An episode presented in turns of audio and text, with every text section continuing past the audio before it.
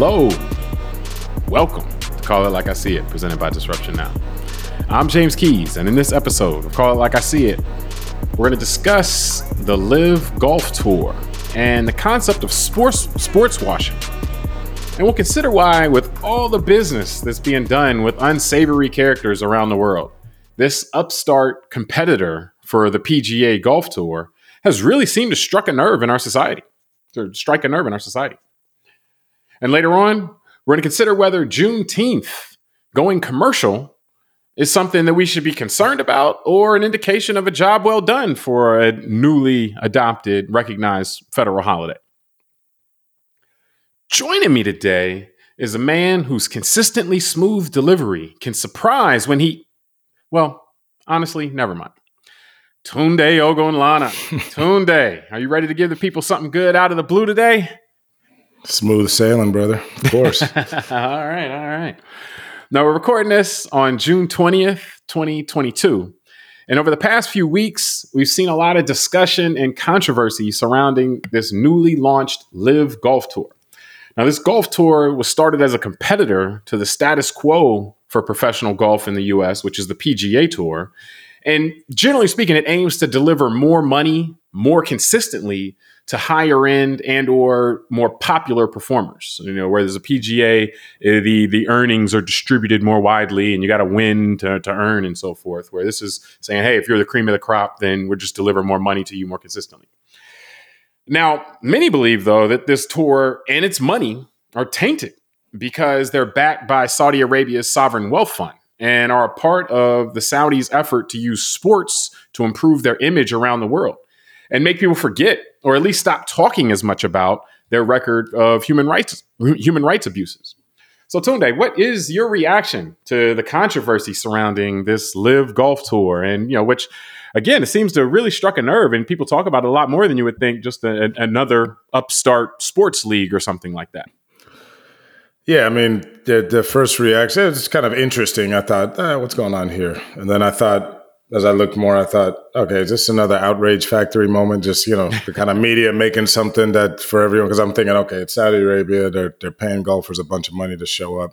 We all know Saudi's got a ton of money, and you know they want to throw money at something. They usually make it work, right? Just like that mile high building um, in Dubai, they threw a lot of money at it and it worked. So um, you know the the the you know that was my initial reaction, but then in looking into it deeper, I kind of I kind of um, felt number one, it's another thing that a lot of people making a big deal when it's a really, really, really small drop in a bucket in a bigger picture of all of our lives, meaning it's 11 U.S. golfers out of every golfer in the U.S. It's professional. So um, it's, it's, it's not a huge block of people choosing to go play for another country's thing than ours. However, I recognize that these are some of the biggest names in golf.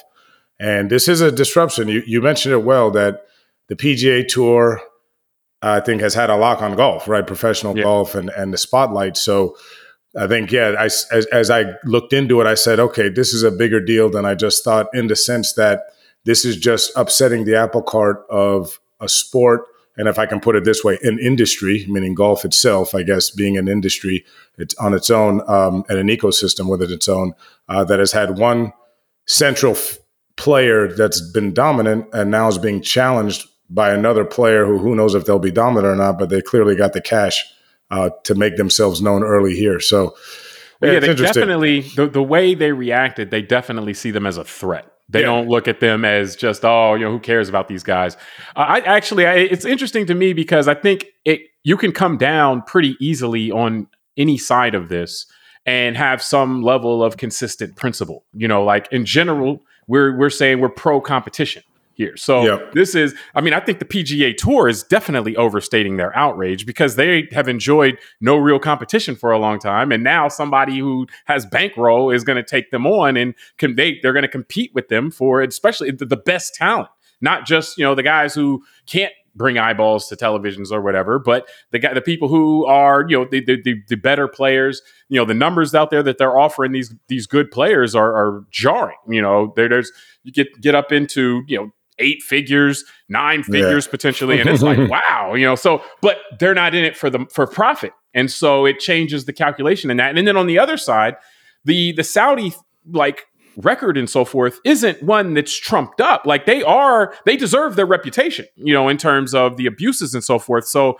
it does take a certain level of compromise potentially on your own principles to say, okay, well, I'll take this money, understanding that this money is meant to distract people from the way that the people who have this money operate. But then again, then you can look at somebody else and say, well, hold on.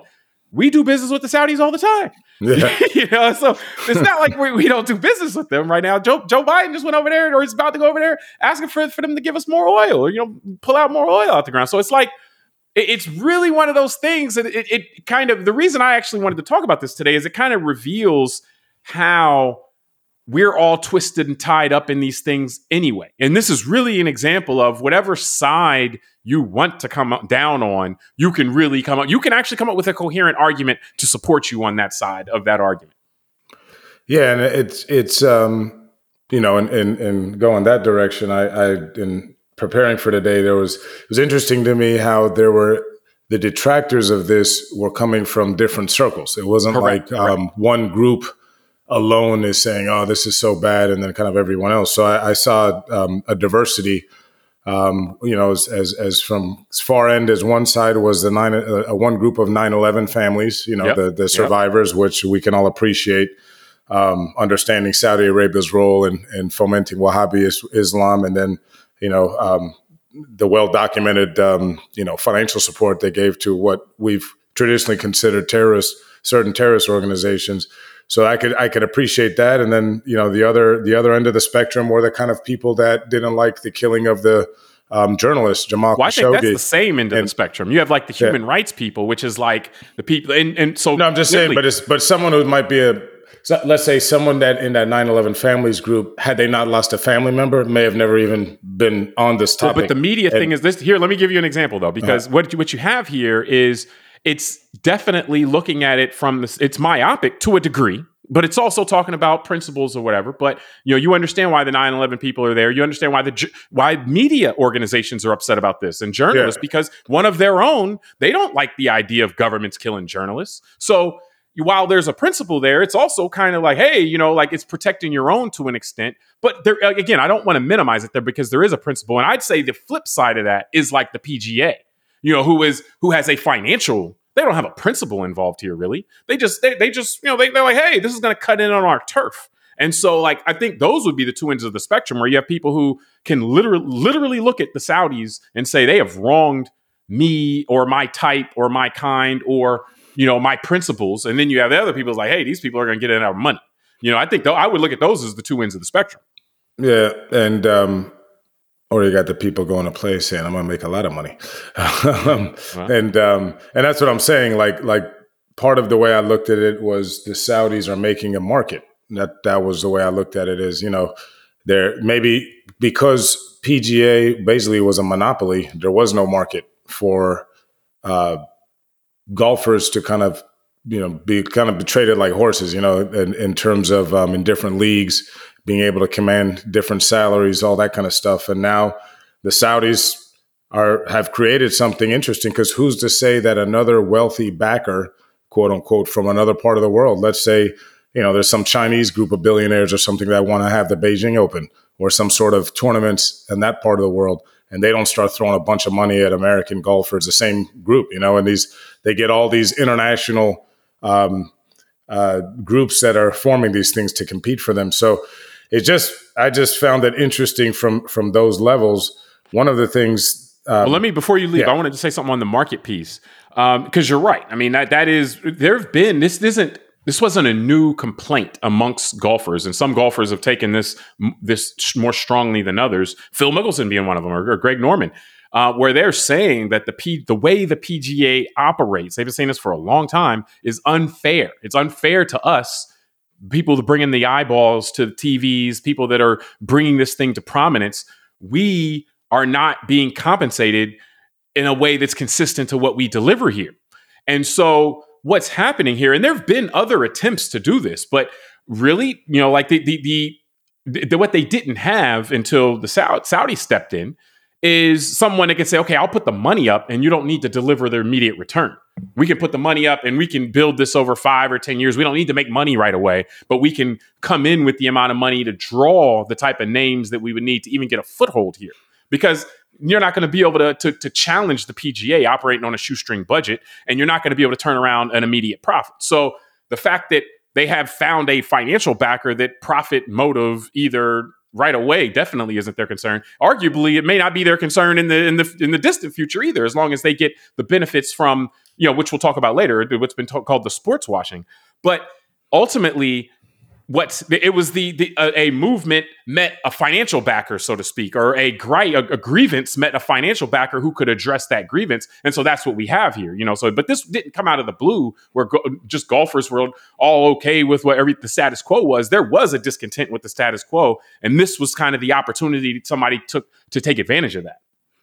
Yeah, and as you say that, it, it reminds me a bit of the NCAA discussion with with um, you know the, the kids, players in the NCAA getting paid. You know, this this idea that someone, uh, meaning some organization, whether the NCAA or PGA, has benefited for decades in a way that hasn't been shared with those who are actually doing, you know, toiling in the soil, right? Doing the labor part of it in terms of whether the NCAA athlete kids or here the golfers. And that or at minimum, let me say this: it, the, the, extent to which it was shared was arbitrary. It that, wasn't that's what I was going to get at. Market. Yeah. yeah, I was going to get at that because I, I recognize that kids playing NCAA sports generally are getting you know their education paid for, they're getting meals, they're getting free housing and board, uh, you know, room and board covered when they go to university. So there is an exchange of value there. I recognize that, and of course, but PJ, they're not allowed to bargain for that. Basically, no, they I know. can't say, yeah, yeah. But go ahead, yeah. And, and that's all I'm saying. And I recognize yeah. that that PGA golfers get paid a few million bucks when they win, and they're compensated too. But to your point,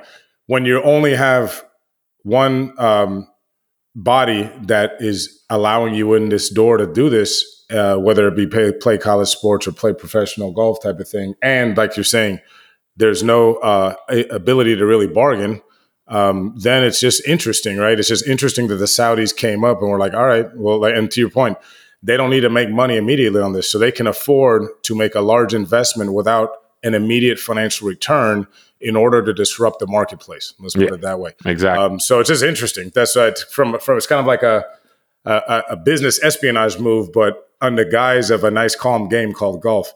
yeah. and, uh, well, yeah. I mean, because that's really what it is. I mean, you had these. What it is we see is these. It's an unnatural business arrangement. You know, you have one party, just like you pointed out, NCAA was a similar thing or has been a similar thing, where it's just one side saying, "Okay, here are the terms." You know, everybody you can either participate or not, but you can't say, "Oh, well, I, I want to participate, but let's change these terms." I, I can deliver, you know, a, a, you know, a million eyeballs to a TV. Oh, you still get paid the same amount, or you still get just a scholarship. It doesn't matter how many eyeballs you deliver, how much money you make us, and so forth. So this is disruptive to that. And so ultimately, I, I know we touched on this a little bit, but I do want to ask you specifically. Americans do business with a lot of questionable characters all over the world. You know, like there, there's people talk about you know the, the, the businesses up until I guess recently, up until this year, the the level of business that was done with Russian, Russia, you know, the Russian state interests or whatever, or the oligarchs. China, you know, people there. There's a lot of people that rightfully complain about their human rights abuses. The Saudis, you know, we're they have all this money in large part because we're a country that pays them a lot of money, you know, and so. But in this instance, you know, we see a very strong pushback, and it may be from circles that have particular interest in it. It may not be. so It may be ex- not exaggerated. And again, I don't want to push to, to to minimize the the the the discontent that we're seeing at all. Uh, but it may be coming from parties that have a particular interest in it. And so, therefore, because one of those parties is the media, then we may hear about it more than actually your run of the mill person is, is actually offended by it. But either way, why do you think this seems to have struck a nerve? You know, or is that the reason? Is because the, the, the media is one of the people that are mad. And so they're going to make us hear about it all the time. Yeah, I think that's part of it. I definitely think that um, you, you, made a good point earlier that um, you know most people kind of uh, close ranks or circle the wagons when it's one of their own that's been a victim of anything, right? And I think yeah. the fact that we had a Washington Post journalist, um, kind of in a in a, in a sloppy, uh, ham-fisted way, you know, assassinated basically by his own government in a in a foreign embassy, you know, just a, almost a perfect kind of spy movie type of thing. Um, I think that does bother our media, right? Because it feels like that's one of their own, and um, And, Understandably um, so. Again, yeah, this so, is not to minimize it at all. Like that's so. I think yeah, anything messed up. Yeah. So if as a human being, I'm sure if you're a journalist now and you didn't like that, anything that comes up regarding Saudi Arabia is going to be attracting your attention, and something like this where they're throwing a huge amount of money to attract you know famous golfers to go there. You know, people are going to have like we talk about all the time in these shows, right? It's a free country, freedom of speech. They have a right to say whatever they want to say. However, you asked me a good question because this is where I say, you know, and I know that you always walk me off the ledge of talking about hypocrisy because it's a waste of time, and I agree with you generally.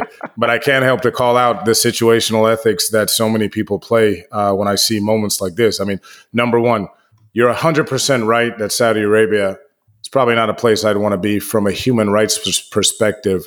Um, you know, they just let women drive cars by themselves, like in 2018, not that long ago. Um, you know, they have, still have religious police on the street. It's still a th- theocracy, you know, uh, for for lack of a better term. So those are all um, reasons, and then the others are things like you know they have a war right now with Yemen that they aren't treating civilians too great. You know, they they're they're they're targeting civilian areas. Uh, you talk about our symbiotic relationship with them. Not only is it oil, uh, between 2015 and 2021 uh, they've spent, meaning the Saudis have spent sixty billion dollars in um, in in uh, with our defense contractors. So we're selling on average in the last few years ten billion dollars a month of of weapons to them. And so, and my point is, I don't care about that. I mean, that's that's kind of the the way of the world in commerce. I'm just making the point that Saudi Arabia has similar human rights violations, as you mentioned, to China, um, I'd say up until kind of Ukraine and take out the Syrian conflict, maybe Ru- uh, Russia, similar human rights violations, um, and a lot of other countries. So, um, which we do business with. So you're right. I think people just tend to pick and choose uh, what situations they uh, feel are the ones that they want to care about, uh, without recognizing that they they look the other way uh, when the same thing is happening to other groups, and they tend not to um, to uh, care as much. Well, yeah, I mean, it, there definitely seems to be a, oftentimes at least, a a kind of a double take to see who the victim is before people figure out how outraged they'll be about human rights violations. Because yeah. there, we've saw, you know, there there have been organizations, international organizations, that have looked at the U.S. in terms of its policing situations and called that with the way that blacks are getting killed by agents of the state, which police officers are agent agents of the state, that being human rights issues. And so without I don't I'm not going down that path to get messy with it, but just to point out that there are a lot of fingers that are pointed from a human rights violation standpoint, and some of those get pointed at the US. And so either way, I do think that the reason this struck a nerve, I, I, I, I think that there are sufficient in- interested parties to try to call attention to this that's really driving it. And the reason I'll say that is because this isn't the first time we've seen in a sports context, even the Saudis or or something it blow up from the standpoint of oh how, how come you know this Saudi money is creating problems for the status quo or you know we don't we don't believe in this because in European soccer high level European soccer they've been there've been this, the Saudis have put money up bought teams or been been major investors in teams. And then some of the other people are either complaining here, complaining that they're thrown off the market because they're spending more because because profit isn't that big of a concern to them. They're spending more, they're driving up the prices on everybody else, people who may be trying to to to turn a profit and or at least break even. they're saying you're throwing off the salaries, you're throwing off everything like that. Of course, they're not complaining as they drive up the values of the teams, but either way, uh, that's there's your hmm. situational ethics there again. But, yeah. and, but also that people have brought up the human rights stuff as well. You know, like in terms of oh well, you know, like what we're doing. Why are we getting in bed with people who we we look at these human rights violations? And so I think that it's one of those things that they're dueling kind of interests, dueling masters, so to speak. You have this this market based capitalism, or, or you know, because you can't even fully call the Saudi Arabia sovereign wealth fund. I mean, that's not capital that that's generated in that traditional sense when we talk capitalism, but it's capital nonetheless.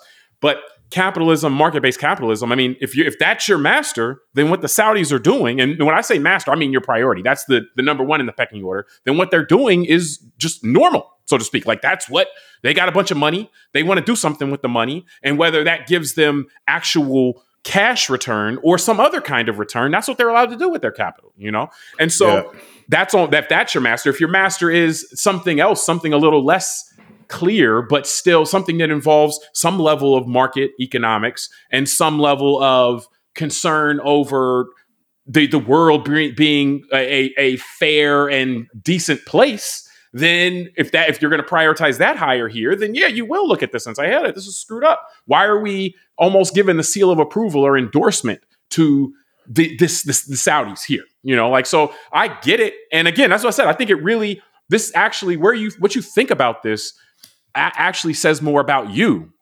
than than you you know Tunde Ogunlana now. But even you know listeners, everybody, what you think about this says more about you than what it says about anything else that's going on because there there are very clear paths to any position that you want to take here. You know that you can make and you can make very logically and very coherently.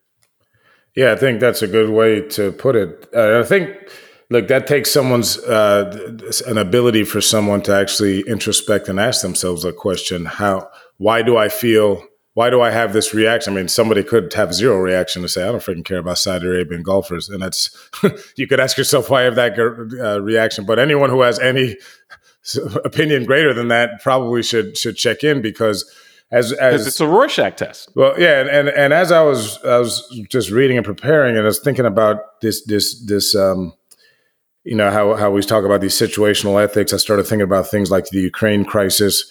Um, you know, and, I, will say this: the people of Ukraine deserve all of our sympathy and all of our help. Um, and so I'll say, and so did the people of Syria, because uh, in in looking at this now post invasion of Ukraine, I've seen a lot of um, footage and stories about that Russia basically trained for this in Syria from like 2014 to 20.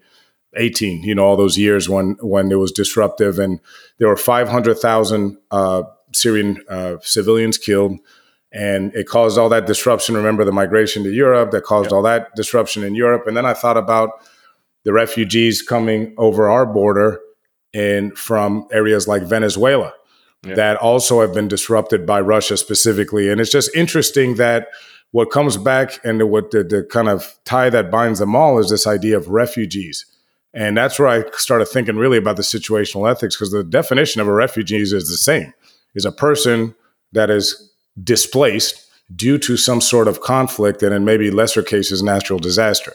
Um, because remember, they were even calling the American people inside America from New Orleans refugees when they were just trying to go somewhere else. And they were, in a lot of times, remember, there were stories about them being met with hostility trying to yeah. go to other parts of their state or other parts of the country and and look down upon. So again, this is so a refugee is a refugee. The definition is the same no matter what race, gender, you know, a part of the world, ethnicity, religion. Is just that, and that's why it's a good point you make as a Rorschach test. We tend to treat people in these conditions differently based on our own perception of who deserves sympathy and who doesn't. And it's it's pretty I guess with this uh, era of, of all this media, it's interesting to watch it because we're constantly getting hit with all these new stories.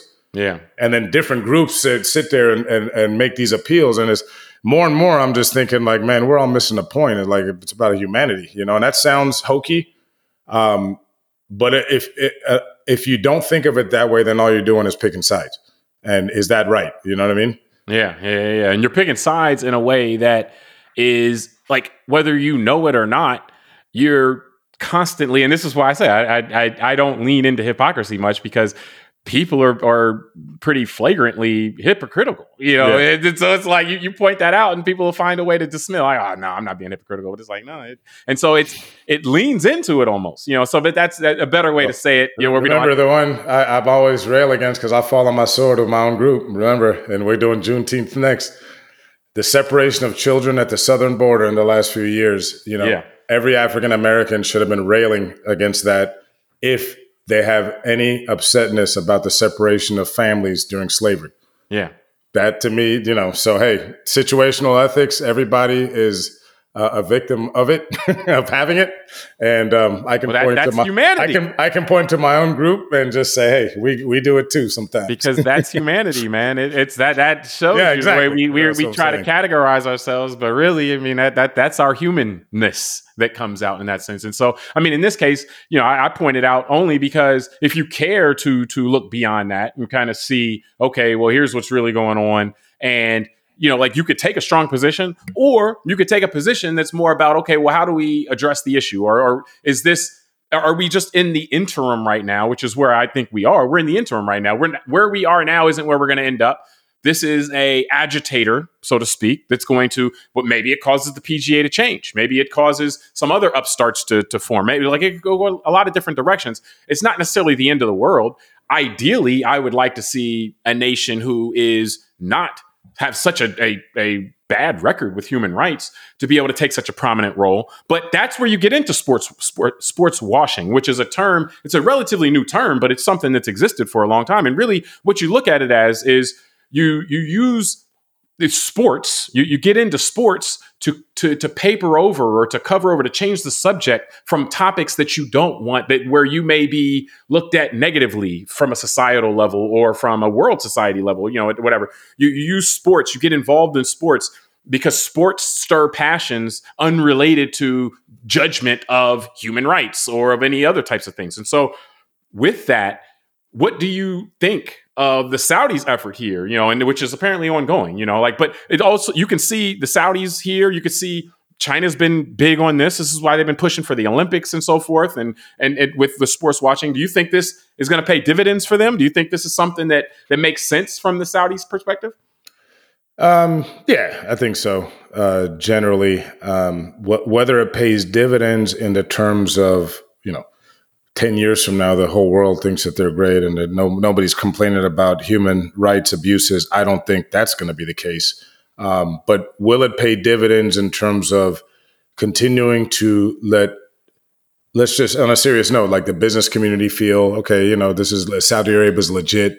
Yeah. We can, we can, we can, you know, I can fly to Riyadh for a meeting and not feel like, you know, I got to hide that from people, you know, and all that. Um, yeah. I think if they continue to go down this road, I think, yes, it'll have an outcome that the rest of the world will not look at them um, maybe in the way they have in the past as just kind of this oil nation that has this wealthy um, royal family that we just got to deal with because they got all this oil and money. I think that they are um, on their way to diversifying their economy and the way that people see them. So I do think it'll have um, an effect. And I think historically, this has happened a lot. I mean, one of the things I was reminded in preparing for today were the 1936 Olympics in Berlin. Yeah, uh, where you know Hitler Hitler had already started his concentration camps. There's already um, news pouring out of the abuses that the Nazi regime was um, inflicting upon a lot of people um, in in the European theater, so to speak.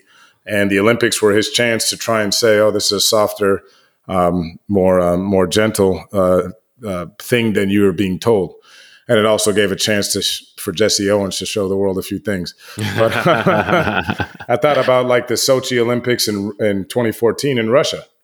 You know, that was the same year they they made their big invasion on Ukraine. Remember?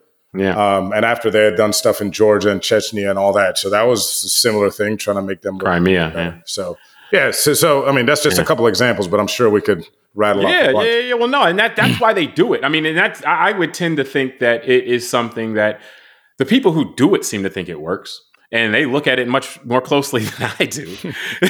you know, well, I'm so, sure it's fun too to put on a big sporting event and just have a good time. yeah, yeah, yeah. So I would imagine that it's going to pay the kind of dividends that they want it to pay. It's going to change the subject or at least give something else to talk about. Like when if they didn't do it, I think if you you want to question whether something like this works, what you have to do is think about how our attentions work. And that's two things. One, the outrage usually doesn't last as long as whatever they're doing to cause the outrage. So the outrage will come and go, and people will be outraged about something else in a couple months, and they'll still be doing this. And so it'll outlast the outrage. And then two, what it does is is that at minimum it gives a competing narrative in your mind about them. And so if they don't do something like this altogether, then anytime you hear Saudi Arabia, you will think if you're paying attention to this kind of stuff, you'll think human rights abuses or you'll think oil money or whatever, but and then ultimately theocracy, human rights abuses. But at, if they do this, then you might think that stuff, but you'll also think, oh yeah, yeah, the golf tournament. And if they go golf tournament becomes popular, if it starts having the biggest and the baddest people out there, you know, participating in it, then you'll think of that, and it'll be so. At minimum, we only have X amount of attention, and you know, in our mind for for this issue. So it, it instead of Saudi being associated with just one thing and that's very bad, or two things, and one of them is is neutral or bad and the other one's bad, then you'll think of three things. Or you'll think of uh, you know other things that so it'll crowd out the negative so to speak or at least make space other than the negative. And so you won't think of them as all bad. You'll think of them as oh well you know they do this stuff. But you know that, that, that golf tournament is dope though. You know like so it'll be and i think that's the point of it basically is to put in people's minds competing narratives understanding that you only have so much in your space in your mind for something like this anyway because for most people it doesn't it isn't something that triggers them or dominates their consciousness. For the people who were triggered by this it won't work at all. But they know they, they they're never going to get those people anyway so that's not the target you know from that standpoint. So i think i mean it's unfortunate but this is they, they're counting on us generally prioritizing capitalism and markets over humanity and human rights. And that is a pretty safe bet over the past you know few hundred years minimum you know like in terms of how we've looked at how our societies have evolved. Yeah and and the other thing they're doing is they're actually like this is where it could work. They they because the PGA hasn't had competition. I mean, this is the interesting thing about markets and Correct. and yeah, and, and why we um, generally have uh, the the Federal Trade Commission is supposed to be doing antitrust, uh, and I would hope they do it more in terms of breaking up companies that appear to be so big that you know they're they're becoming or they have become monopolies and don't allow for you know smaller players to compete. And my point is is that PGA Tour has been around a long time and sports have changed a lot in that period of time, as well as technology and the use of technology within sports. So, something that I'm not even into, but a lot of people are, and especially a lot of younger people, younger than me, I'm 44, are things like fantasy, fantasy sports. Yep. And so, what's interesting is the LIV tournament. The Saudis they they added elements of fan, fantasy sports where you know 12 players are dubbed as captains. They have a rapid fire draft in a way that they select their four member squads, and then the rosters will change for every tournament. And um, players on the winning team get an extra $3 million each. So even if you weren't the star of that team, you're still incentivized to to do well, and and, and you're going to make more than I guess the winner of the PGA gets in one in one tournament. Let me add to not, this because yeah. I want to say it a little more generally. They are trying to innovate. Basically, they yeah, are trying, and whereas the PGA has not tried to innovate and tried to kind of keep things the same in the because that's what you do when you're a monopoly normally is you off that that's one of the reasons we try to avoid monopolies is monopolies spend most of their time just trying to keep the market cornered not trying to push things forward. And where they are trying to innovate they are trying different things they, they are doing things a little bit differently in ways that may resonate in modern society like you're pointing out like that's just one example. So yeah i mean in that like I said, like that's why we're we're kind of in an in between point right now where this is happening. There's going to be a reaction, I would imagine, from the PGA as well, not just banning people. I would hope at least. I mean, you would think that they would say, okay, well, let's try to make our offering better. Let's make it so that we don't have these aggrieved golfers, you know, at least not as aggrieved, you know. And so, you know, like yeah, it, it's it is competition that may end up making the whole thing better, uh, but you know, it's messy. Yeah. Well, yeah. What's messy is I thought Monopoly was the little guy with the monocle and the top hat with the, with the handlebar mustache that I got to give him. The point of that is to get yeah. a Monopoly. Remember, remember, I got I, I got to give him two hundred dollars every time he passed go, and no one's explained me why. So, well, no, I, I want to move on to the next topic, but um, you know, like we just celebrated Juneteenth. Now, this was just recognized as as a federal holiday last year, and already this year we saw there were it, it has become commercialized or it's, it's heading that direction you know much faster i think maybe than people were expecting. You know we saw juneteenth ice cream that was put forward by walmart and then pulled back initially. And we've seen other types of products uh, or, or things that people were doing for juneteenth in addition to the traditional celebrations and so forth but we've in, in with this, you know, every action there's a reaction. There have been some that have complained about the commercial the, about the commercialization of Juneteenth, which was a holiday that was honored that honors emancipated enslaved blacks. And you know, so what are your thoughts on on these complaints? I'll start with people saying, "Oh, you shouldn't be commercializing this like this," or you know, this is it's it's doing a disservice to to the holiday or whatever. What, what's your thoughts on that? Um, I think they got to stand in line with everyone complaining about every single holiday being commercialized. Let's start with Christmas, Hanukkah, uh, Easter, you know, I used to tell my wife when she would buy the Easter eggs for the. I said, "When's the last time a, a, rabbit laid an egg?" I don't. I don't understand how this represented the birth of Jesus. You know. Um, so so then we can go to Valentine's Day. Um, we can go to Halloween. We can go to Thanksgiving because it's supposed to be about the pilgrims and all that. But we get you know, that, but but it become about uh, shopping on Black Friday. Think about Memorial Day, supposed to be honoring our veterans who died in service to this country. It becomes about mattress sales on that weekend and barbecues. So every single holiday in America has been commercialized. So I say, bring it on for Juneteenth. I'm upset that Walmart stopped serving that, you know, that ice cream. They should have just rolled out with it and not listened to the complaining when you put it like that, no, when you put it like that, it's almost like a rite of passage. Like that's, that's what I'm saying. Like, it's like it's like the commercialization is like, yeah, exactly. It's normalized. Like, okay, this is an official American holiday. This is great. that's yeah. what I'm saying. Like, like, like I think I, I, get it. I, I think the, the there purist, is a line, but yeah. well, no, I think there is a line. Like I, I saw one uh, complaint that was more directed towards, I think, like a watermelon salad or something like that. Like I think there is a line where you can cross into mocking. Um, but I mean, that's something that we see with other holidays as well. Like I think that there's a line with when you look at Cinco de Mayo, you know, where it's like, oh well, is, is this how much of this is kind of you know like in good spirits, just enjoying yourself on the holiday, and how much of this is trying to mock somebody or something. But generally speaking, I side more on where, where you're going. I think that this is kind of just this just means that the holiday is kind of being accepted and creating all these like we're a you know we're a market based system. We are this is what we do is commerce, and so putting all this out there in the commercial ecosystem actually brings it to more acceptance brings makes it more something that people are going to look forward to or, or remember or ask questions about. If it's all the somber reserved type of celebrations so to speak or, or, or remembrances then it's probably not going to get as much pub. You know it's probably not going to get and i think a big part of this we want is for people to know what it is and to be like, okay, yeah, this is something that's important in America. And so, I mean, it, it, unfortunately or fortunately, if you want to make something important in America, make it commercial. I mean, that, that's that's how you make something important in America. It's like, oh yeah, yeah, I can't wait for Juneteenth because of the ice cream or something like yeah. that. And I mean, that people will remember it, people will look forward to it, and so forth. And people ask and learn about what it is. Yeah, no, and and I think that it's it's just interesting because going back to even the first uh, part of our show today when we talked about human rights and the Rorschach test and all that. You know, what what does Juneteenth really celebrate?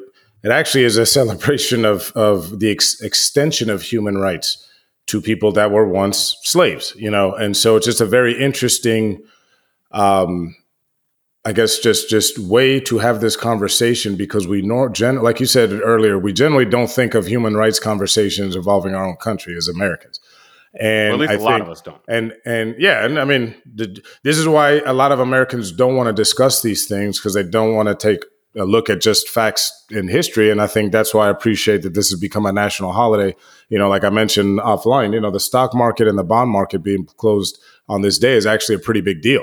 I mean, it, it kind of really solidifies as a true federal holiday versus some of the other holidays where the banks are still open, but your kids are home from school and you're trying to figure out if this is a real holiday or not. And so my, the point I'm getting at is, you know, to discuss what really the whole concept of Juneteenth, because it's interesting. You and I have both mentioned that as Black Americans, we were ignorant to this holiday until we were adults, right? Um, this isn't a holiday that was. Uh, hey, man, don't pull that in me into that. I told you I knew about this in college. you were an adult, weren't you? Assuming so. I, I, you were, young, yeah, young. You were of age, right? You weren't fifteen, unless. And I also were, went yeah. to a historically black school, though. So I mean, yeah. that's, that's still like, so. Yeah, normally you wouldn't. Most people hadn't heard of this. To, to your yeah, point, and that's my point. It's just it was regional. It was kind of in the in the Southwest and maybe parts of the Midwest, but but it wasn't wasn't well known to to everybody in this country. And I think that um that now we know. The, the, the whole point of the holiday was you know the slaves were freed in 1863 by President Lincoln and the Emancipation Proclamation, and um, and Texas did not free their slaves, and so slaves there, 250,000 people lived an additional two years in slavery until the year 1865. And so, you know, again, this is where the Rorschach test to me comes in because people can hear this stuff and they can either not care, which is fine. They can care and, and say, okay, that's part of history and blah, blah, blah. Or they can have a very visceral rejection of it and feel offended by even hearing this information. And that should, to me, is the one that it's like, okay, take an internal look in yourself. And if this stuff is bothering you a lot, you got to ask yourself why, because this is American history. So, so the fact that we have not heard about this much before, and now it is here. That the first Juneteenth celebration was in 1866. Yeah. So again, it, talk, it this is another example that there's been many narratives in the American story, but only a, a, very selected few have been the ones that we've all learned in the history books. So I think this is another beautiful example of this country embracing its actual, its true history, and not just a history of uh, uh, a, a, a slice of that history. Yeah, yeah, yeah, a more complete look, you know, and and you know, I, I think that it's good that it's here. And while, like I said, I, I don't look at most of it. I think there's a line. Like I said, I think there there have been instances where people cross lines, and I, there have been instances where people complain, and maybe it doesn't cross a line. That line may vary for different people. I'll say this though: I'm also not one that thinks that everyone needs to have the same reaction to everything. So I'm not here to say that the people who have been complaining or saying, "Hey, you know, we need to keep this closer to its original meaning" or anything like that. I'm not here to call them out and say they're wrong. Uh, I have a different perspective, you know, and I think that it's good. The people who are raising alarms about things like that they're part of the discussion to help us find where, from a consist- consensus standpoint, where the line should be. And some people are going to be more offended by things, uh, and other, some people will be less offended by things. And so there's not one person or one reaction that I think everybody should have. But I do think, from a big picture standpoint, in this instance, the commercialization was inevitable and that it's happening already, I would say is probably more of a positive, meaning that the thing that, that, that the holiday is is reaching a critical mass of adoption, not just as a federal holiday, but something that people are going to actually recognize and celebrate, and that it's something that major corporations are comfortable putting out there. And so enough Americans are like, yeah, yeah, this is cool. You know, like this is something that you know, America, this is American, you know, and so like if we're gonna if we're gonna do this thing, you know, like we're gonna do this thing together, then like you kind of got to take not necessarily the the the the heinous or the crazy, but the things that you're you're not crazy about, and then also the things that you are crazy about together. You know, and again, that's not saying that you know things that that are that are just you know like heinous and and just nasty. You don't have to take the nasty. You don't have to put up with the nasty, but things that may not play out exactly how you would want them to play out. In the pluralistic society, that's how it is. So there's a difference between Juneteenth ice cream and you know strange fruit hanging from a tree. And where yeah. one, you could be like, no, I'm not accepting that. Where when one is like, all right, well, you know, maybe not how I would celebrate, but I get it. It's commercialized, you know. Um, no, and that's and that's and that's well said because I know that there's a lot of emotional energy right now um, in the Black community about a lot of things. You know, to, to kind of post George Floyd summer. Um, you know some of the animal spirits that have been um, uh, unleashed, uh, kind of in the American right that have made, um, unfortunately, a lot of African Americans a little bit more um, apprehensive about, um, you know, people in this country that may want to go back to days of old in terms of some of the violence. You know, like we saw the the, the recent shooting in that Buffalo supermarket. Um, of um, from a white supremacist and things that ironically you know, the days of old that they don't want to learn about yeah exactly so well, that's that's that's the whole point, right? Because if you don't teach history, it can happen again. So why correct, teach it? Correct. so correct. so if I if I had a conspiracy theory bone in me, um, but um, luckily I don't. But um, but no. So that's my point. Is that understandably a lot of people are emotionally on edge these days. However, I think you and I have talked offline. I mean, number one is the commercialization of something like Juneteenth is a direct sign of progress in many ways, as we've been discussing. Um, like I mentioned to you before, you know, when John Carlos stood and put his fist in the air on the on the podium at the 1968 Olympics, you know, in signification of Black Power and equal rights and all that kind of stuff. It's not like IBM and General Electric and Ford Motor Company and all the big industry, you know, titans of the ninth of the 20th century uh, were running to give him endorsement deals. Yeah. Um, but you know, Cap takes a kneel, uh, takes a knee. Sorry, Kaepernick takes a knee, and Nike's there, you know, paying him millions of dollars in marketing.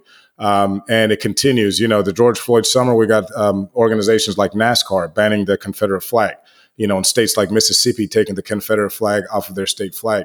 So these are all small little increments of progress that on their own might look small, but when you put them all together, if you understand American history, which a lot of people don't because they don't read, um, this is, these are actually pretty huge gains um, in terms of at least symbol, symbolically, and some are actual true gains.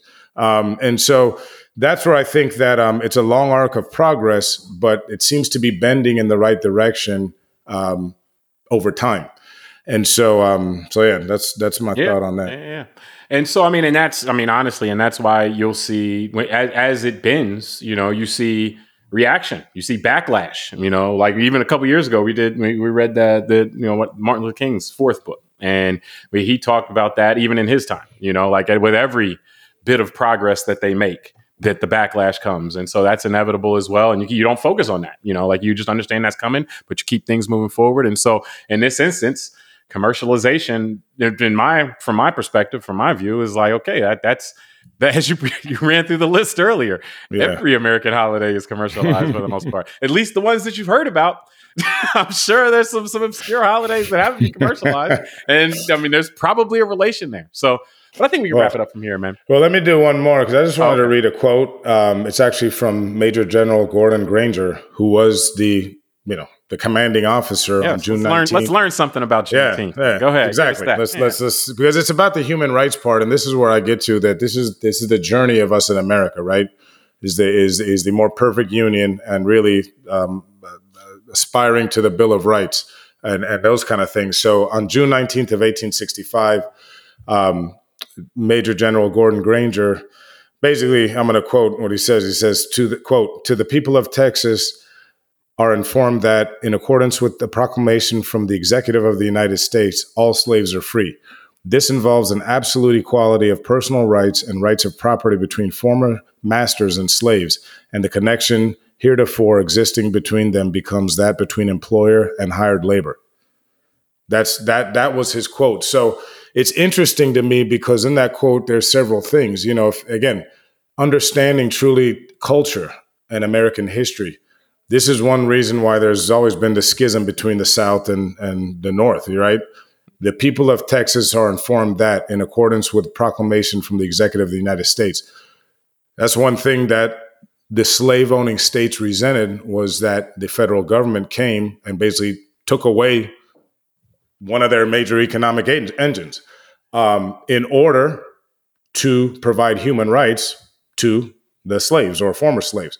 And so those are those are things that um that to me again it's a bit of that Rorschach test that you know if if you can't see that story as a story of pride in American history then maybe you and I just have a different version of what pride means or what the the the, the beauty of American uh, the story and the ability for us to continue to grow as a country and improve upon ourselves. Uh, maybe we just have two different views. well, but it's also but it's it's bittersweet as well though because the the the fact that you needed it means that what came before it you have to acknowledge and you have of to course. you know like so it's it's both. It's like okay, right. yeah, that was a nice big step, but where we stepped from was nasty you know yeah, so that, like it's it's it's it's but that's something. why it's such a disservice for those who don't want to be able to discuss it and that's why that to me it's just a um there's a dissonance here because when as things like this continue to be recognized and now that it's a federal holiday i think it just makes it harder and harder to avoid discussing it how do you how can you you know reprimand a teacher or someone in a position of educational authority to discuss something that has been cited as a federal holiday and then discuss the reasons that came of being because the next question is right if I'm, I'm thinking about if i'm if i'm sitting in a high school and i'm learning this my hand to go up and say well how come it took two years for the word to get to texas? And i'm sure that opens up a whole nother conversation of discovery right? So just you know it's, it's a shame but you know people won't be able to hold back this type of information Yeah. Well, I mean, and that's that's I, I, think we want more information out there, more truthful information out there, not less, because we've talked about many a times that the the untruthful information has been working overtime well, and, and remember, is steady working overtime. Remember, also though, the truth hurts, so that's why it's it often, can uh, it can it's it can. often jettisoned for the BS. yeah, it can. So yeah, it's it's it's something that is you know it requires it the, the, the truth isn't always packaged and neat and make you feel warm and fuzzy all the time. You know, so if that's all you want or if that's all you can handle, you know, some people don't. It seems like they can't handle anything that's not or things that aren't warm and fuzzy. And well, I was gonna say they should go watch a Disney movie, but they're not allowed to anymore. So I was gonna I was gonna say Pixar, then I remembered Pixar's owned by Disney, so they can't watch that. Oh man, we'll so I, I think we, we, can wrap yeah. it up there. Man. Yeah, we'll send them somewhere else. but I, I, think we can. Uh, we'll, we'll close it up from there. Uh, we appreciate everybody for joining us on this episode of Call It Like I See It. Subscribe to the podcast, rate it, review us, tell us what you think, share it with your friends. Until next time, I'm James Keys. I'm Tunde Ogunlana. All right, we'll talk to you next time.